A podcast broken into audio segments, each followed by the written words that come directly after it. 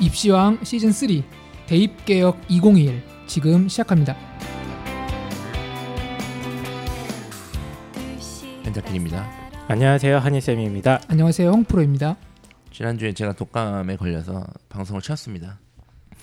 그 몰골이 원래 이렇게 좋은 편은 아닌데 더안 좋아져가지고 지금 좀 지금, 많이 좋아지셨나요? 네, 지금은 이제 목발골 많이 좋아졌고 음. 뭐 독감 때문에 제가 쉰다고 방송을 두 분이 하라니까 또 못 한다고 또 제가 없으면 또 그쵸 저도 네. 그 펜타 선생님 없으면은 무슨 얘기야 이게? 네, 쓸쓸하고 외로워서 어, 그냥 쉬기로 했습니다 연말이고 그래서 진짜 독감 걸리고 좀 초췌해지셔가지고 이런 말씀드리면 좀 송구스러운데 약간 혐오스러워지셨어요. 그런 말씀을 미친 거 아니야? 아니 아 혐오란 지금 대놓고 앞, 눈앞에 사람을 두고 혐오 뭔 수, 말이야 수염도. 막 듬성듬성 나고 약간 좀 아. 무서워지셨어요. 아, 혐오까지는 아니고 좀 이렇게 좀 안쓰럽다 아니 이거 이거 초등학생이 보면 울어요 지금 보면은 아니, 좀 안쓰럽다 반드시 독감 꼭 걸리길 바랍니다. 꼭 기원해드리도록 하겠습니다. 제가 어, 제가 앞에서 기침을 크게 해드리도록 네. 하겠습니다. 제가. 알겠습니다. 일단 지난주 저희가 이제 뭐 돗자리 특집 방송을 한번 했었는데 그 덧글 인상적인 덧글이 있었습니다. 어, 한 10분이면 끝날 거를 왜 이렇게 길게 얘기하는? 아, 어 정말 좋은 좋은 지적이었어요. 왜 그러냐면 이거는 방송이기 때문에 그렇습니다. 이게 이제 양날의 칼인데 만약에 네. 그렇게 팩트만 전달하면 뉴스죠. 그러니까 뉴스인데 드라마도 예. 저거 뭐 김사부가 결국엔 저 사람 살립니다 하면 끝이잖아요. 그렇죠. 그렇죠. 예. 근데 이제 그게 아니라 이제 저희 방송이다 보니까 네, 예. 어쨌든 네. 어쨌든 뭐 뭐 그런 거좀 참고해 주시고 저희가 지금 컨설팅 공개 방송 지금 계획 중인데 예, 어쨌든 저희가- 지금 1년 동안 세워서 대대적으로 개편을 하고 사업 계획을 하고 있잖아요. 지금 저희가 예. 계속 지금 하고 있기 때문에 저희가 모든. 지금까지 일을 갖다가 좀 이제 어, 마음을 정리하고 몸과 마음을 새롭게 하고 입시왕을 좀 어, 좀 더 생산적이고 풍부하고 다양하게 구성을 하려고 지금 1년째 생각만 하고 있어요. 근데 이제 이 시간이 났기 때문에 여러 가지 지금 준비를 하고 있습니다. 지금 이제 적극적으로 저희가 특히 홍포 선생님께서 고생을 많이 해주고 계세요. 지금 예. 어, 법원에도 왔다 예, 갔어요. 지금. 예, 지금 알겠습니다. 네. 어쨌든 그거는 저- 조만간 제가 반드시 말씀드리도록 하겠습니다. 안녕하세요. 고영순 작가입니다. 제가 이번에 비포카의 저자 신현주 박사님과 완벽한 공부법이라는 책을 출간하게 되었습니다. 완벽한 공부법은 교육학, 인지심리학, 뇌과학, 행동경제학 등이 밝혀낸 이론을 통해 공부를 과학적으로 접근했을 뿐만 아니라 실제 수천 명의 학생 및 직장인들과의 상담을 통해 축적된 실전적 노하우가 함께 잘 녹여져 있습니다. 음, 공부의 본질에 그 어떤 책보다 가깝게 다가섰으며 실질적으로 도움이 되는 공부법을 종합적으로 제시하고 있다고 자부합니다. 왜 공부를 해야 하는가? 공부는 재능인가 노력인가? 기억은 무엇이며 어떻게 오래 기억할 수 있을까? 영어 듣기, 읽기, 말하기, 쓰기는 어떻게 공부해야 하는가? 목표가 왜 중요하며 어떻게 하면 효과적인 목표 설정을 할 수 있을까? 시험 불안은 어떻게 극복할 수 있을까? 어떻게 환경 설정을 해야 공부의 효율을 올릴 수 있을까? 메타 인지가 무엇이고 공부에 왜 중요한가? 독서가 왜 필요하고 그 효용은 무엇일까? 직장에서 일을 잘할 수 있는 공부는 무엇인가? 완벽한 공부법은 학생부터 직장인까지 모두가 아, 제대로 된 공부를 할 수 있도록 돕는 최고의 공부 지침서입니다. 저는 완벽한 공부법이 여러분의 성장을 돕는 최고의 파트너가 될 것이라 확신합니다. 감사합니다. 그 바로 뭐 오늘 방송 얘기 좀 해야 될 것 같은데 오늘 방송이 2021학년도 대입이잖아요. 그러니까 이게 예측이 가능할까요? 이게, 이게 아까 홍보 선생님께서 방송 줬네요. 이거 뭐 굳이 예측할 필요 있나?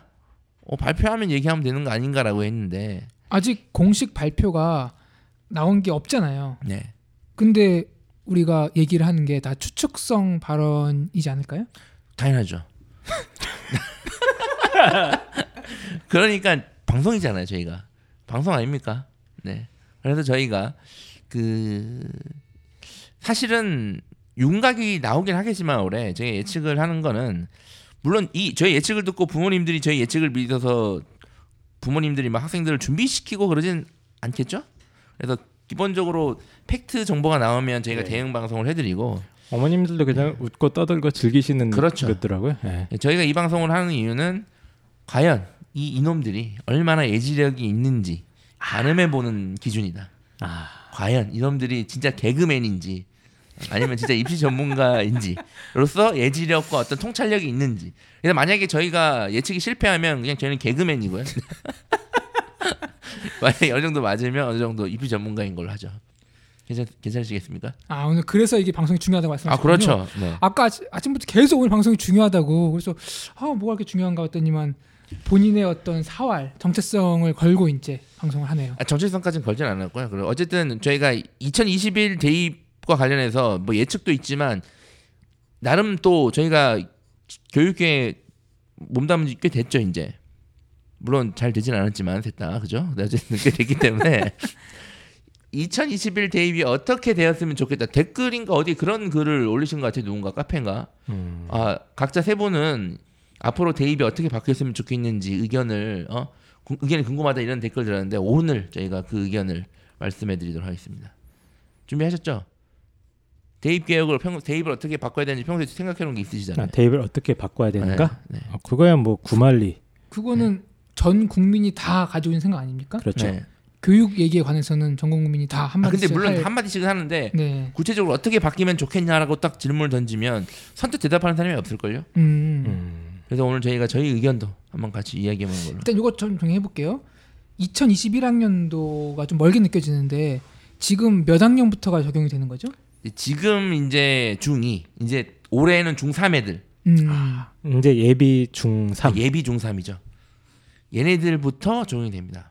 얘네들부터 이게 먼 게 아니라 멀었네 아직 4년 남았네가 아니라 얘네들이 내년에 고등학교 1학년이 되잖아요.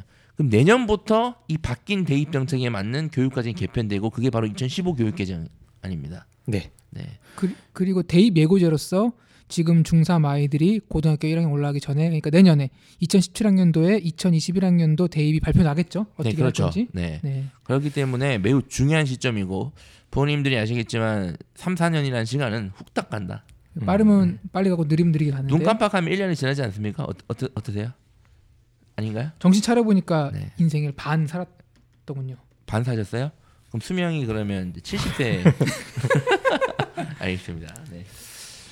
어쨌든 저희가 이제 2021학년도 대입 예측을 해야 되고 그리고 요거와 관련돼서 그 벌써 몇몇 뭐 매체들 아니면 뭐 다른 데서 이런 걸 예측을 한 데가 있는 것 같아요 지금 보니까. 음. 네, 근데 이제 quality가 그렇게 예측이라기보다는 가능한 시나리오를 다 얘기하는 거죠. 그 중에 하나 걸릴 수밖에 없게. 근데 이제 제가 이거 신문을 좀 보면 네. 신문이나 이게 좀 이게 좀 돌아다니는 어떤 분위기를 보면 매우 위험한 정보들이 많이 돌아다니는 것 같아요. 물론 그 위험한 정보가 맞을 수도 있지.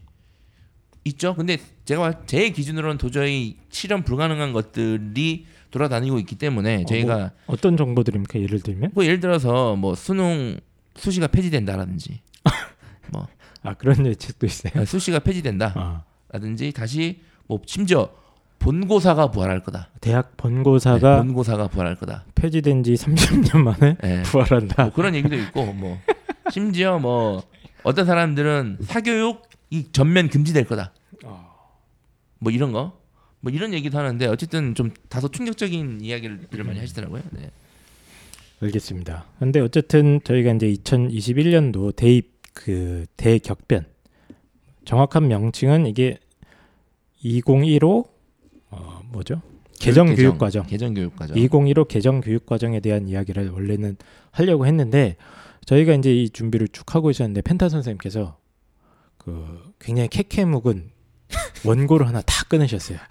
6개월 동안 예. 준비했다고. 분량이 무려 800페이지 정도 되는데 이게 너무 그 고문헌 같은 느낌이 고문서 같이 이렇게 냄새가 날 정도로 오랫동안 묵혀왔더라고요. 그래서 제가 이 지금 한글 파일로 그걸 보내줬는데 깜짝 놀랐습니다. 폰트가 한 8폰트 정도 되는 것 같아요. 글자도 아주 많고 이게 지금 뭡니까 지금 준비하신 이 원고가? 지금 이게 뭐냐면 예. 그 돌아다니시면서 많이 질문 받잖아요. 아, 수시 줄어들지 않냐, 수능으로 뽑아야 되지 않냐부터 이런 얘기 많이 들으시잖아요. 근데 제가 설명회도 그렇고 항상 말씀드리는 게 돌아갈 일 없다라고 제가 얘기를 하는데 그럼 그 근거가 뭐냐라고 얘기하면 제가 짧게 대답할 수밖에 없어요. 돌이켜 보고 아까 지금 이 역사를 돌이켜 보면 그렇게 쉽게 바뀔 수가 없다라고 얘기하는데 음. 그 근거를 사실 오늘 좀 제가 좀 디테일하게 말씀드릴게요. 아마 부모님들이 들으면 아 진짜네 이 수능으로 돌아가는 건지 힘들겠네라는 생각을 하지 하시지 않을까. 그러니까 오늘 약을 팔겠다. 약은 아니고 네. 예. 그러니까 이제 이거죠. 우리가 지금 현 대입 체제를 한번 보세요. 학생부 종합 전형 수시 중심의 학생부 종합 전형 중심 시스템이고 수능은 점점 변별력을 상실해 가고 있잖아요. 지금 이게. 그럼 이 뿌리를 어디서 볼 수 있을까요? 이 대입 전형의 뿌리 시작 2008년이거든요. 그럼 이- 아 단순히 아 그럼 2008년이면 명박이 때니까 MB가 이거를 시행했다라고 생각할 수 있는데 그러면 MB는 그런 사람이니까 만약에 지금 야당이 정권이 바뀌면 뒤집어 엎지 않을까 라는 되게 단순한 논리인데 음, 과연 그 논리가 맞냐는 얘기야. 그런 얘기 많이 들었어요. 네. 예. 그러니까 우리가 이제 뿌리를 좀 찾아서 진짜 이게 사실인지를 한번 검토를 해보고 이게 이해가 돼야 2021학년도 대입이 어떻게 될지 그림이 그려집니다. 그래서 그러니까 우리가 지금 문이과 통합을 하는데 네. 왜 이렇게 오게 됐는지 그 흐름을 역추적 한번 해보자. 그렇죠. 그런 그런 말 있잖아요. 우리가 어디로 가고 싶은지 알려면 어디에서부터 왔는지 좀 알아야 된다. 이런 말이 있지 않습니까? 보통 이런 내용의 종류의 지식이 가장 쓸데없는 지식이죠. 네, 그렇죠. 예. 그래서 앞에 이제- 앞에 일만 예측하면 되는데 굳이 과거를 다 뒤져서 우리가 우리가 2021학년 앞이잖아요. 예측을 하기 위해서 어떻게 왔는지 좀 발자취를 좀 보자. 아 네, 그래서 그러면 어떻게 그러면 대한민국의 역사를 넘어서 네. 저 고대 그리스부터 시작합니까? 네. 고대 그리스부터를 하기 시작하면 물론 네. 우리가 참고는 할 수 있는데 딱딱딱 잘라서 저희가 지금 대입 정책의 뿌리를 제기가 찾다 보니까 어, 어떤 시점이 딱 보이더라고요. 무슨 말씀입니까 그게? 그러니까 2008년이 아니야. 그러니까 만약에 2008년에 딱 시행이 됐잖아요. 그러면 물론 이명박이 아무리 좀 생각이 그렇게 깊지가 않고 사람이 그렇게 좀 가볍지만 2008년 대입을 2008년에 정하진 않았을 거 아니에요. 그분은 그럴 수 있는데. 보통 2007년에 그러니까 정하지 보통 않습니까? 2007년에 우리가 그래. 2007년에도 사실 정했으면 안 되는 거야. 어? 아 그분은 머릿속에 딱 자루만 들었기 때문에 파 음. 그러면 파잖아요. 그러니까 아무리 그래도 이게 교육 정책이 그렇게 쉽지 않다니까. 그래서 뿌리를 찾다 보니까 어느 포인트가 딱 나오더라고요. 음, 뭔가 획기적으로 변한 전환점. 그렇죠. 그게 언제죠? 그게 이제 영삼이형 때입니다. YS. 네. 김영삼 대통령이라 네. 하시면 지금으로부터 오, 벌써 꽤 전이네. 아니, 그- 24, 3, 4년 혹시 전인가요? 그분 돌아가셨죠?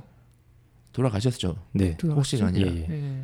아 이게 좀 헷- 헷갈려가지고. 순간 헷갈리잖아요. 안 계셨어요 그동안? 아니 그 DJ도 돌아가셨고 네네. 그분 돌아가셨나 헷갈려가지고 얼마 전에 예, 돌아가셨어요. 얼마 전에 돌아가셨죠. 서거하셨죠. 그러니까 지금 이제 벌써 20년도 넘었어요 지금 이게. 그래서 그 아마 어르신 분들 좀 나이 드신 분들은 기억할 수 있는데 531 교육 개혁. 김영상 정부의 531 교육 개혁이라고 아마 기억하시는 분도 있을 텐데 그게 뿌리예요. 그래서 일단은 저희가 한번 이제 뿌리를 한번 본격적으로 한번 찾아가 보도록 하겠습니다. 그러면. 531이라고 하면은 5월 31일인가요? 네네. 어, 당연하죠. 참고로 531, 5월 31일, 10일 전에는 5월 21일이죠. 네. 무슨 날일까요?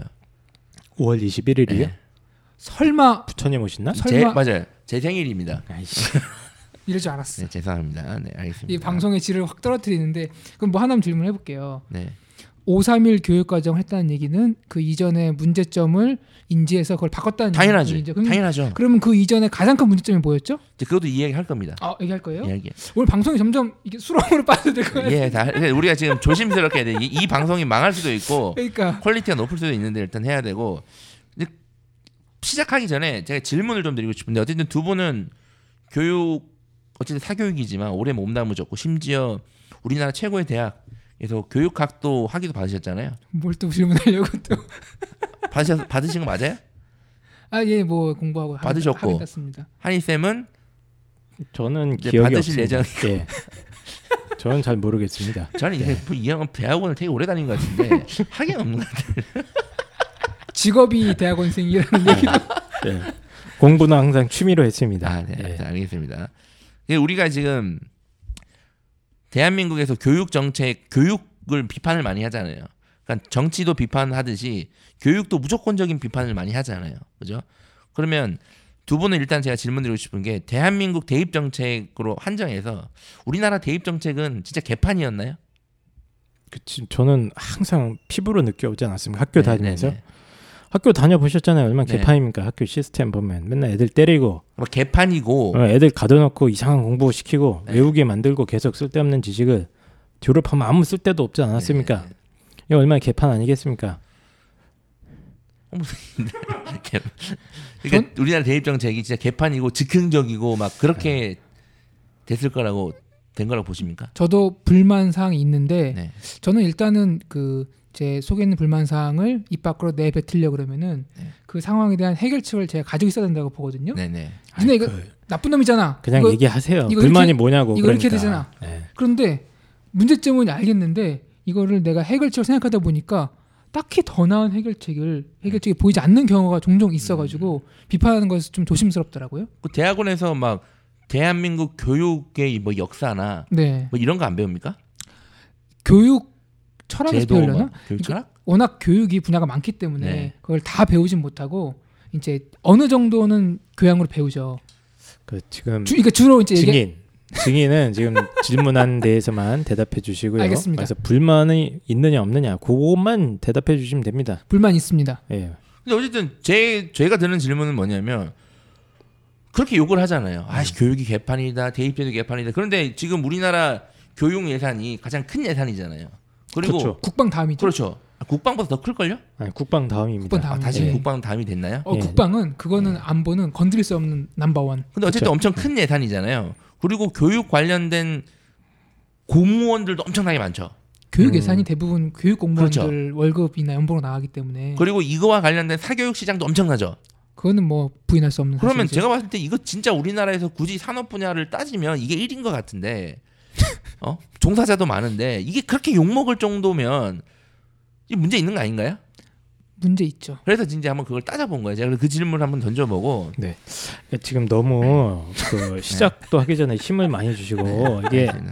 너무 이렇게 불안해, 불안해. 큰 그림을 그리시는 것 같은데 그냥 소박하게 팩트 중심으로 알겠습니다. 제가 어, 얘기해 주시죠. 대입 정책의 뿌리를 찾기 시작했고 그래서 뿌리를 네. 찾기 시작했고 막 막 광복 이후 이런 것까지는 손을 낼 수가 없고 네. 지금 현 대입 제도 수시 학생부 종합전형 중심의 제도가 어디서부터 시작했는지 뿌리를 찾다 보니까 1995년으로 돌아갑니다.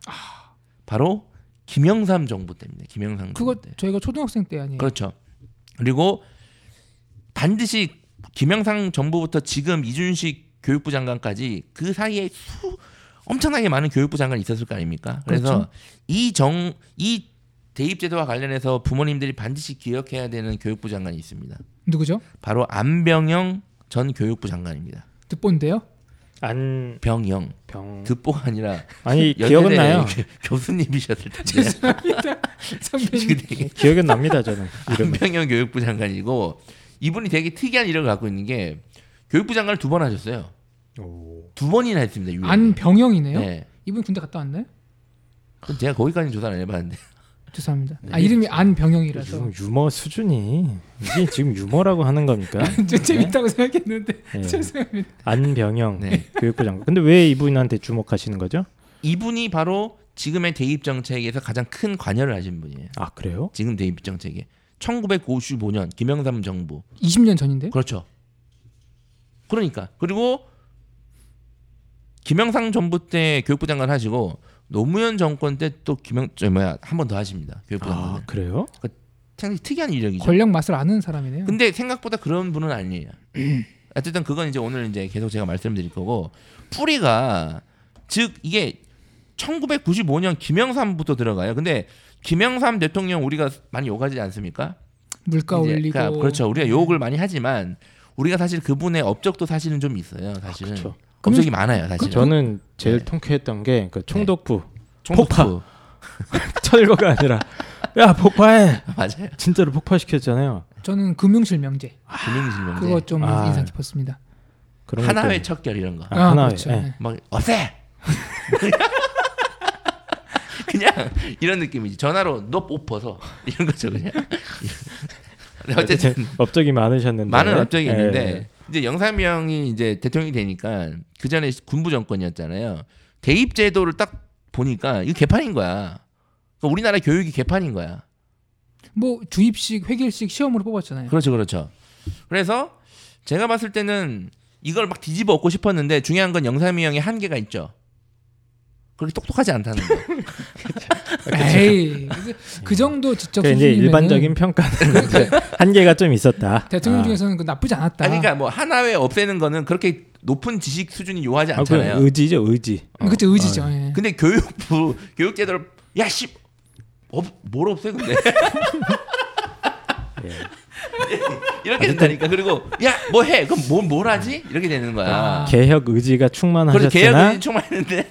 어떻게 해야 될지 모르는 거야 사실은 문제가 있는 거야. 우리나라 교육 문제가 있잖아요.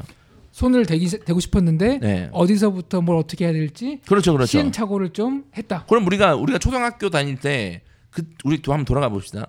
그때 우리나라 교육의 가장 큰 문제가 뭐였을까요? 특히 입시와 관련해서 뭔지 아세요? 그때 들었던 게 좀 벌써 한 20년 되어서 기억이 안 나는데 네. 그때도 뭐 획일성 이런 거 그렇죠. 그게 그게 그때 가장 중요한 비판 포인트였어요. 문제 있다. 획일화된 교육, 다 국영수 위주의 교육. 이게 이제 뭐 일제 잔재라는 등 그렇죠. 그런 비판은 아직도 있잖아요. 예. 일제 잔재고 뭐 단순히 암기하고 외우는 식의 어떤 그런 교육이잖아요. 그 영삼명 그런 거 싫어하잖아요. 싫어했잖아요. 근데 본, 이제 본인이 못해서 그런 거 아니에요? 그렇죠. 그래서 이제 이거를 강력하게 뭘 해보고 싶은데 이제 본인의 한계가 있으니까 음 그쪽 그냥 전문가한테 전문가 중에 이분이 이제 교육부 장관이 발탁이 된 거죠. 음. 근데 이제 이분이 재밌는 게 교육부 장관인데 행정관료 출신이세요. 음 상당히 특이한 이력이죠.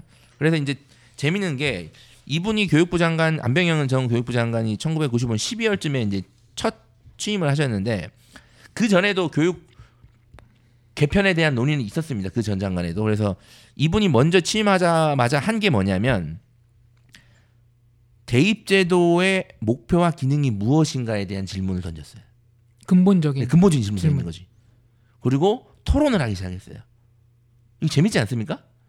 그때 당시 지금의 이런 문화가 이제 일반적이지만 네. 그때 당시만 해도 공직 사회에서 잘은 모르겠지만 그게 아마 참신했겠죠? 참신한 거죠 그런 사실은. 어. 방식이 그러니까 내가 교육부 장관이 됐어. 대입 제도를 바꿔야 돼. 그러면 대입 제도의 목표의 기능이 뭔가? 그리고 뭐 어떤 문제점이 있는지를 토론을 한 거야. 질문을 던지고. 음. 그래서 낸 결론이 뭐냐면 이겁니다. 대학 입학 제도는 학생 선발의 객관성과 공정성을 확보하고 음. 특히 이게 중요해요. 학 고등학교 교육의 정상적 운영. 공교육 정상화죠. 바로 공교육 정상화라는 키워드가 이때 처음 나옵니다. 그럼 그 당시에도 고등학교는 비정상적이었다고 왜냐하면 우리 우리 때 한번 생각해 보세요. 그 한희쌤 학교 다닐 때 생각해 보세요. 네.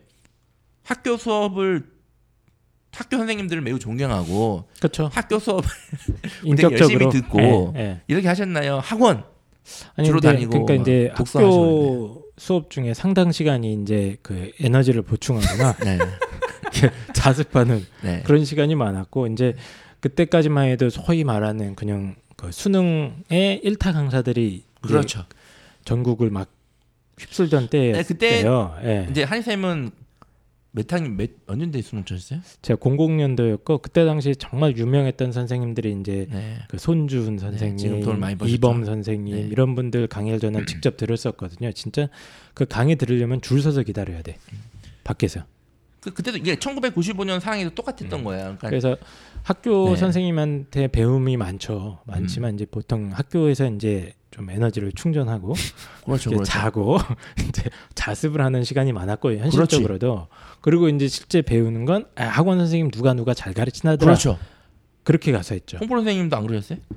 55명이 한 반 있었는데 네. 수학 시간은 다섯 명 앉아 있어요. 다 어디 가요? 그럼 50, 50명은 엎드려 있습니다.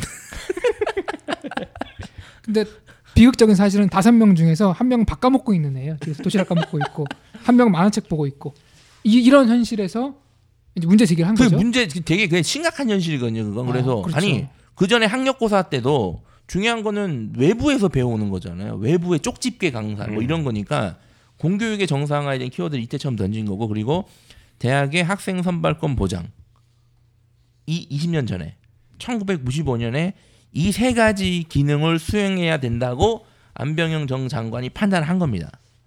네. 토론을 통해서 각, 네. 각계 전문가들과 그러면 지금 이 판단이 지금 봤을 때는 어떤 것 같아요?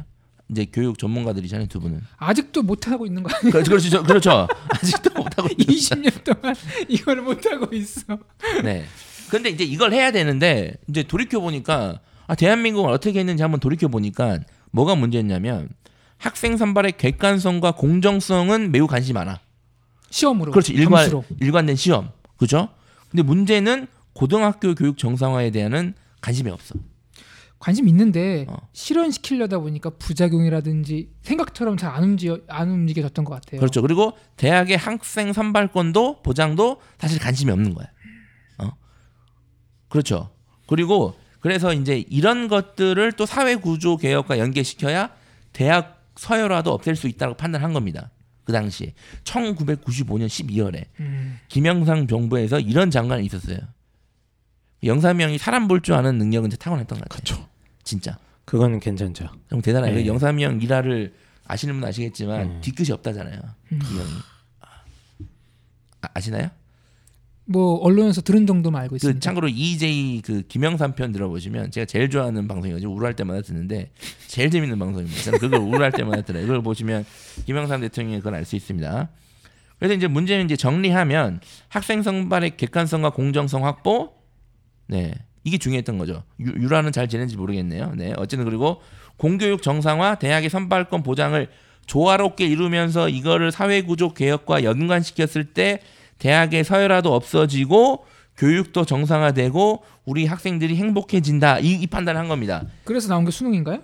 근데 근데 그때는 이미 수능이 시행된 거잖아요. 시행되고 있었죠. 1회인가 2회 그렇죠. 시행됐겠죠? 네. 시행이 됐는데 그러니까 이분이 판단하기에는 수능도 그 전에 학력고사보다는 낫지만 음, 사실 근본적인 대책은 될 수 없는 시험이라고 파- 이때 이미 판단한 거야. 사실은. 시작 시작하자마자 김 빼네요. 네. 이거 망할 거야 곧. 네. 그리고 또또 문제로 지적한 게 또 뭐냐면 입학 전형에서 점수만 유일한 잣대잖아요. 비교 잣대잖아요. 그러니까 학생들의 잠재력, 창의성, 특기, 인성 등은 고려되지 못했다는 거를 매우 개탄했다고 합니다. 당시에 딱 돌이켜 보니까. 교육적인 마인드가 있는. 근데 제가 봤을. 때는 교육적인 마인 만약에 이분이 교육 적인 어떤 그런 공부를 많이 하신 분이라면 이게 안 나왔을 것 같아. 아 그래요? 행정관료 출신이니까 객관적으로 판단할 수 있지 않았을까요? 제 생각입니다. 이거는 참고로. 네. 근데 꼭 그분만 그걸 판단한 게 아니고 네. 그때 당시에 학교 네. 다녀본 애들은 다 똑같은 생각했어요. 그런가요? 이게 뭐냐 이게. 어쨌든 네, 그래서 이제 문제는 원래 이제 이안 장관 취임 전에 1995년 12월에 취임을 했고 5월 31일 아까 제가 말씀드렸던 교육 개혁이 이미 발표됐습니다. 김영삼 정부의 교육 개혁. 그러니까 하나에 없애. 야 금융실명제 시연해. 막 또 뭐 그냥 다 없애버려. 막 이렇게 했잖아요. 지금 다 폭파시켜. 이렇게 했잖아요. 그래서 교육 개혁도 그냥 발표를 한 거예요. 사실. 그래서 교육 개혁 531 교육 개혁의 제 핵심을 말씀드리겠습니다. 자 뭐냐면 이거죠. 대학의 자율화, 다양화, 특성화를 강조한다. 그리고 중요합니다. 진짜 중요해요. 학교 생활 기록부 제도의 의미를 크게 부각시킨다. 오 학교 생활 기록부 있었죠. 저희 기억나십니까? 때는 있었죠. 당시 그 한희쌤이랑 홍프로 선생님 학생 기록부랑 지금 학생 기록부랑 한번 비교해 본 적 있어요? 굳이 그거를 기억은 안 나네요. 들- 어떤 들추어- 상태였는지. 네. 크게 차이가 나지 않아요. 아 그래요? 네. 근데 어쨌든 이때 학교 생활 기록부 제도의 의미를 크게 부각한다. 근데 우리가 교육 학교 다닐 때 그게 있었는지도 몰랐잖아요. 네. 왜냐하면 대학 입학에 그게 안 들어갔잖아요. 학교 생활 기록부가. 내신 성적과 그렇죠. 수능 내신도. 거의 의미가 없었잖아요. 사실은. 내신은 뭐 2, 30% 들어갔는데 음. 거의 의미가 없었지. 내신과 수능이었는데 그러니까 보세요. 지금 대입의 뿌리가 뭔가 느껴지지 않아요? 지금 벌써 이 교육 발표에 531 교육 개혁에 음. 흥분, 느껴지죠? 흥분하지 네, 마시고 느껴지고 그만 좀 느끼세요. 네.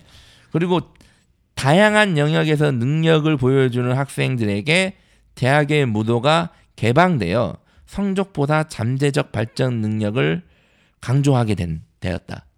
이게 바로 531 교육 개혁입니다. 그리고 사회적 형평성을 고려한 특별 전형도 지금부터 시작됩니다. 1995년 김영삼 정부의 531 개혁부터.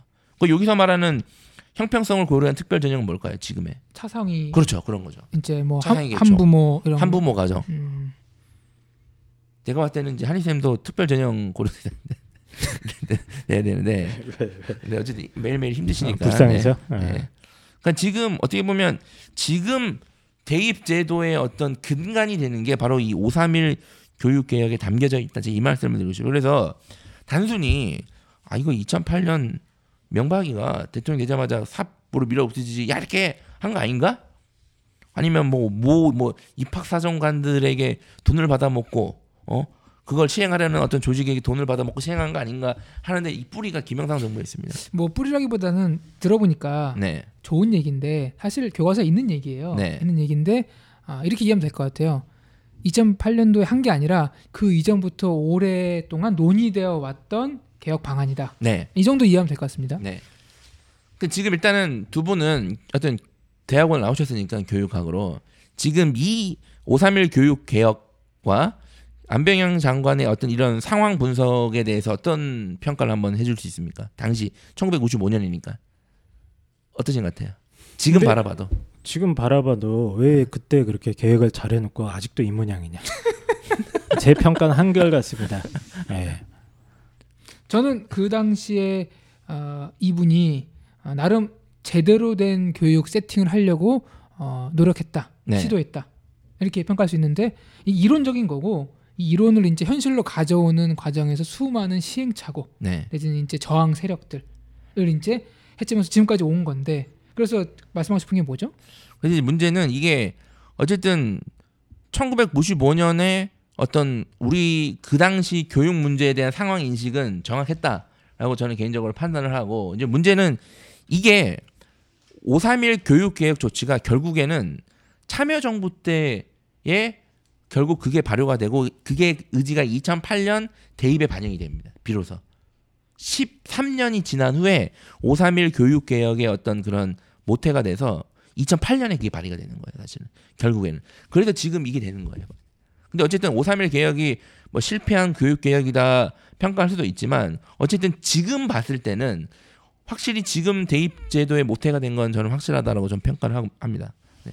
근데 어쨌든 그렇고 중요한 거는 어쨌든 이 교육 개혁의 취지와 목표는 너무 당연한 거잖아요. 너무 당연하고 해야 되는 거지만 이제 문제는 이게 왜 그 당시 안 됐냐? 왜 안 됐을까요? 이 531 교육 개혁의 핵심은 학교 생활 기록부거든요. 공교육 정상화가 제일 중요했는데 그럼 학교 생활 기록부를 강조해야 공교육 정상화가 된다는 고민과 판단을 이미 한 거야 20년 전에. 근데 비로소 지금 그게 이제 적용이 되기 시작한 건데 어쨌든 20년 전에 한 거야. 근데 중요한 거는 아니 그러면 일선 고등학교가 내신 부풀리하기 때문에 대학들이 내신을 불신하게 되고 명문 명문 대학일수록 내신 반영 비중을 낮추면서 수능 비중을 높이는 거죠. 그러니까 이게 무력화된 거지. 그러니까 결론은 뭐냐면 오케이 학생 학교 생활 기록부 강조 좋아. 그런데 이게 대입 제도에 반영이 안 됐다는 얘기예요. 이게 한계입니다. 그래서 실패했다라고 저는 봐요. 처음에 이분이 이제 학생들의 어떤 적성과 소질을 가능성을 반영하지 못한 회계라든 점수를 문제 의식으로 받고 그러면은 점수로 하는 내신 성적 외에 학생들의 어떤 동아리, 동사, 꿈 이런 것들 반영해야 되는데 아 그렇게까지는 디테일하게 생각을 하지 그러니까 않았고, 이렇게 해서 네. 이제 기록해야 되는데 이게 대입에 영향을 못 미치니까 그렇죠. 유명 무실하게 된 거죠. 그리고 포인트가 막 수능이 이제 막 시작한 지 얼마 안 된 시점이잖아요 그때가. 나름 수능이 처음에 네. 박수를 받으면서 등장했어요. 그렇죠. 그러니까 구, 원투수로서 내가 봤을 때 이게 너무 빨랐던 거야. 시대를 앞서. 그리고 대입 제도에 반영 할 수가 없었기 때문에 이게 그냥 그대로 묻혀버린 그냥 사실. 이론적으로만 논의가 되고 그렇죠, 그렇죠. 어, 그렇게 됐다. 그래서 이제 어쨌든 이것 때문에 이제 뭐 메가스터디도 태어나고 음. 뭐 대치동도 발생하고 이제 부자들이 많이 생겼죠. 그래서 이제 이 사람이 했다가 사라진 듯했지만 한 부활하죠. 그렇죠. 그래서 이제 이분이 이제 다시 이제 물러난 다음에 또 다시 등장합니다. 언제냐면 이제 영삼이 형이 이제 IMF로 시원하게 흑역사 그분의 흑역사죠. 네, 아, 대한민국 현대사를 한번 훑게 되네요. 네. 예. 제가 볼 때 우리나라 현대사 쓰면 영삼이 형이 최소 3분의 1페이지는 차지하지 않을까요? 많은 사건들이 있었기 때문에 네. 그 중간에 이제 김대중 대통령이 음. 또 열심히 많이 똥을 또 치우셨고 그 다음에 이제 노무현 정권이 탄생합니다. 참여정부. 음. 그리고 노무현 참여정부의 두 번째 교육부 장관으로 안병영 장관이 또 아, 다시 내가 임명이 그래서 됩니다. 이름이 익숙하다 했는데 네. 노무현 때 한번 한번 하셨었구나. 더 했어요. 아, 2003년부터 2003년 12월 또 12월에 또 지명했어요. 2005년 1월까지 그러니까 약 1년 정도를 교육부 장관을 하셨어요. 근데 문제는 이제 어? 재밌죠. 이게 안병영 장관이 그 김영삼 정부의 531 교육 개혁과 매우 관련되어 있고 참여 정부에 다시 또 재입각한 거예요. 그래서 이때 또 다시 어떤 걸 손대냐면 2008 대입 시 대입 개선안을 또 손을 대게 됩니다. 이게 2009 개정 교육과정으로 이제 연결되는 거예요. 예, 그죠? 예. 그러니까 이제 이거야. 내가 봤을 때는 뭐 그분을 제가 만나보진 않았어. 제가 인터뷰나 아니면 방송 출연을 요청을 했는데 음. 답변이 없으시더라고요. 제가 수많은 사람들한테 항상 보내거든요. 메일과 전화. 답변도 없으시고 전화도 받지 않고 전화 받고 연락 준다고 하면 또 연락도 하- 안 오고 뭐 이렇습니다. 근데 어쨌든 이분이 또 교육부 장관이 되고 내가 그때 하지 못했던 대입 개혁을 이제 한번 시도해 보는 거죠. 그리고 마침 2008년도에 대해서 그 노무현 참여 이 그 노무현 참여정부 인수위가 대입 제도 개편을 예고를 했거든요 이미. 그러니까 맞춰가지고 이제 딱 진행을 한 거지. 그렇습니다. 그래서 이제 재밌는 게 뭐냐면 노무현 참여정부 인수위에 교육혁신이라는 기구가 있었어요. 혹시 기억나세요? 그때 기구 많았잖아요. 노무현 대통령 당선되고 무슨 개혁과 관련된 기구가 엄청 많았어요. 이게. 그래서 교육혁신위에서 어떤 거를 이제 목표로 했냐면 대학 서열화 해체 그리고 대학 공동 선발제 이걸 주장했습니다. 그러면 2002년 당선되시다 12월에 그러면 이- 그 당시 대학 서열화 해체와 대학 공동 선발제 이거 어떻게 평가하십니까? 공동 선발제는 뭐예요? 대학들이 그냥 공통으로 선발한다. 뭐 유럽형 프랑스식인 것 같아요. 지금 보니까. 아, 그렇게. 어. 가- 대학 간판 이름 없애고 그렇죠. 그냥 학과별로 이렇게 배정한다. 뭐 그런 개념인 것 같아요. 예, 지금. 원래 그렇게 해야 되는 거 아닙니까? 아, 그렇게 해야 되는데 네. 이게 과연 한국 현실에 봤을 때 이걸 주장을 했잖아요. 노무현 참여정부 인수위에서 이거 어떻게 평가하십니까? 당시. 그때 당시에 뭐 이제 이런 논쟁도 있었어요. 서울대 폐지론. 네네네 맞죠. 그때 있었지. 예, 서울대를 그때 폐지하고 서울대 다니고 계시지 않으셨어요? 전국 전국 전국에 있는 국립대학교를 네. 뭐 하나로 통폐합. 예, 통폐합하고 그때 뭐- 반대하셨다고 되게. 아니 저는 찬성이에요 지금도. 입에 입에 거품 물고 시위에 앞장. 아 저는 학교 폐, 대학 서울대 폐지론자입니다. 네 나와서 좀 나와서 졸업했으니까. 나 졸업하고 그렇게 되는 거 아닙니까? 아 농담이고요. 왜냐면 이제 그 여러 가지 폐해들이 너무 많았으니까 네. 어떤 상징적인 의미로 없애자 이런 논의가 활발했던 기억은 맞아, 살짝 나네요. 활발했어요. 기억나세요? 서울대 폐지? 그 뭐 저는 실행 실현 불가능할 것이라고 봤기 때문에 네. 크게 뭐 신경 안 썼습니다. 근데 어쨌든 이게 딱 봐도 아, 대학 서열화를 어떻게 없어? 이게 너, 너무 급진적이. 이게 간단한 문제 아니잖아요. 네, 이게 네. 어? 내가 볼 때는 이거 뭐 진짜 쉽지 않은 문제거든요. 이거 그런데 이걸 주장을 했다고. 근데 교육부 장관이 누구였어요? 안병영 장관 행정가 출신이잖아요. 아 오케이 야 너네들의 주장 이거를 자기가 행정가 출신으로서 현실에 적용해 보니까 답이 안 나오는 거야. 아, 각이 나오냐고 안 안. 나오지 네. 이게. 어? 그래 가지고 이때부터 엄청난 마찰을 이제 빚게 됩니다. 대한 그러니까 노무현 참여정부의 교육혁신위원과 혁신위와 교육부 안병영 장관 교육부가 엄청나게 마찰을 빚기 시작해요. 그때부터. 그래서 이제 문제는 뭐냐면 어디야? 이걸 내리면서 했어야 되는데.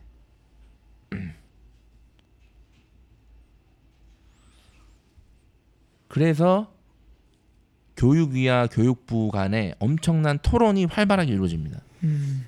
그러니까 이것만 봐도 되게 건강한 시대였다는 걸 알 수 있지 않습니까? 뭐 다양한 네. 의견이 나오는 통로를 마련해 준 거니까요. 그렇죠. 지금 이제 순실이가 다 정하잖아요. 그때는 토론이 됐다는 얘기잖아요. 근데 어쨌든 그러니까 토론을 해서 중요한 건 이 교육 혁신위에서 제시한 대입 정책이 뭐냐면 아까 그 뭐 대학 서열화 해체 공동 선발제는 이제 큰 목적이고 구체적인 대안은 뭐냐면 이거죠. 교육 이력철 중심으로 학생을 선발한다는 겁니다. 들어보셨어요? 교육 이력철? 글쎄 처음 듣는데요. 교육? 교육 이력 처리요? 네. 이력서가 아니라 네. 뭔가요?